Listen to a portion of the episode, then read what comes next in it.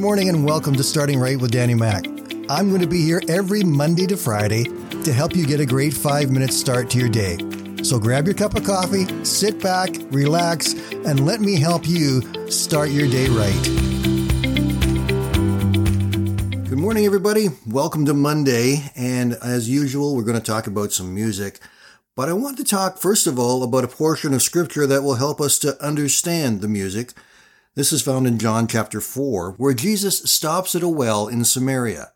A Samaritan woman came to draw water from the well in the middle of the day, and Jesus asked her to get him a drink.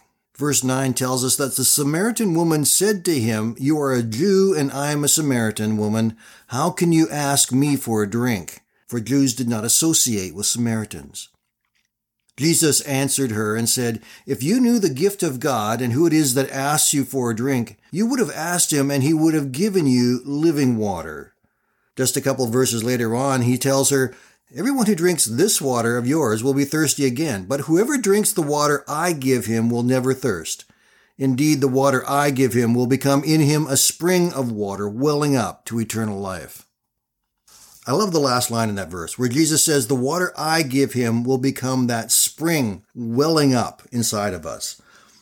I know that it's very common for us to go through sort of dry spells in our walk with God. We don't hear him well. We don't understand what he wants. We feel distant and dry. And it seems sometimes that a dry spell will feed another dry spell. We'll end up in another desert place where we're struggling even just to get a hold of something from God. I heard this phrase earlier on this week. It says, Did you ever notice that you didn't know how dry you were until you meet someone wet?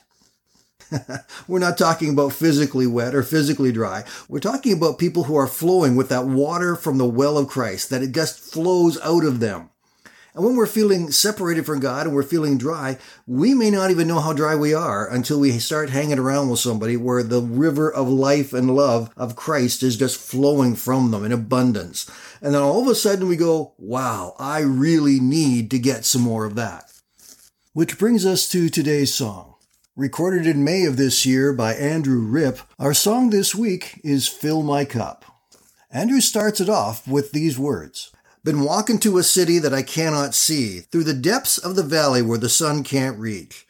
I've been high, I've been low, I've been looking for a river that could fill my soul, been walking to a city that I cannot see. Fill my cup, Lord, run it over. Give me love, give me joy, give me peace, fill my cup.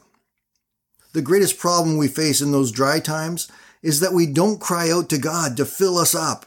And that's what the song does for us. It reminds us that God has so much more for us that we need to cry out to Him and say, Lord, fill me up. I need you to fill me. I need you to fill me with your goodness and love and to be overflowing from my life. Later on in the song, Andrew says, Fill my house with hoping. Fill my plans with purpose. Fill my rooms with healing. Lord, I need you to fill my cup. Fill my days with meaning and fill my future with vision goodness and grace and provision. Lord, I need you to fill my cup. That woman that Jesus met at the well didn't even know how dry she was. Every day she had her habit, her routine. A lot of it was because she probably had a very bad reputation amongst the people where she lived because she had all of those husbands. And the man she was living with then was not her husband. So she developed a routine for her life that was safe and for her comfortable but it was leaving her dry. And Jesus came along and said, No, you don't have to suffer in your dryness. I can fill you with something that will refresh you and will give you life and will give you joy and will give you power. You don't have to stay in that dry spot. I have something even more for you. And the woman listened and was excited about what she had heard. In fact, she took the message Jesus had told her and shared it with the people in her village. And many of the people embraced this message and became followers of Jesus. Jesus filled their lives with something that they hadn't had before. He filled them with life and joy and power, and they would never be the same. That's what Christ wants to do in us, to meet our needs, to fill us, to encourage us so that we are not dry and struggling. I'm going to leave you with just a short clip of the song today, and then in your show notes, as usual, the link will be there for you to listen to Andrew Ripp and Fill My Cup. Have a great day, my friends. We will talk again tomorrow.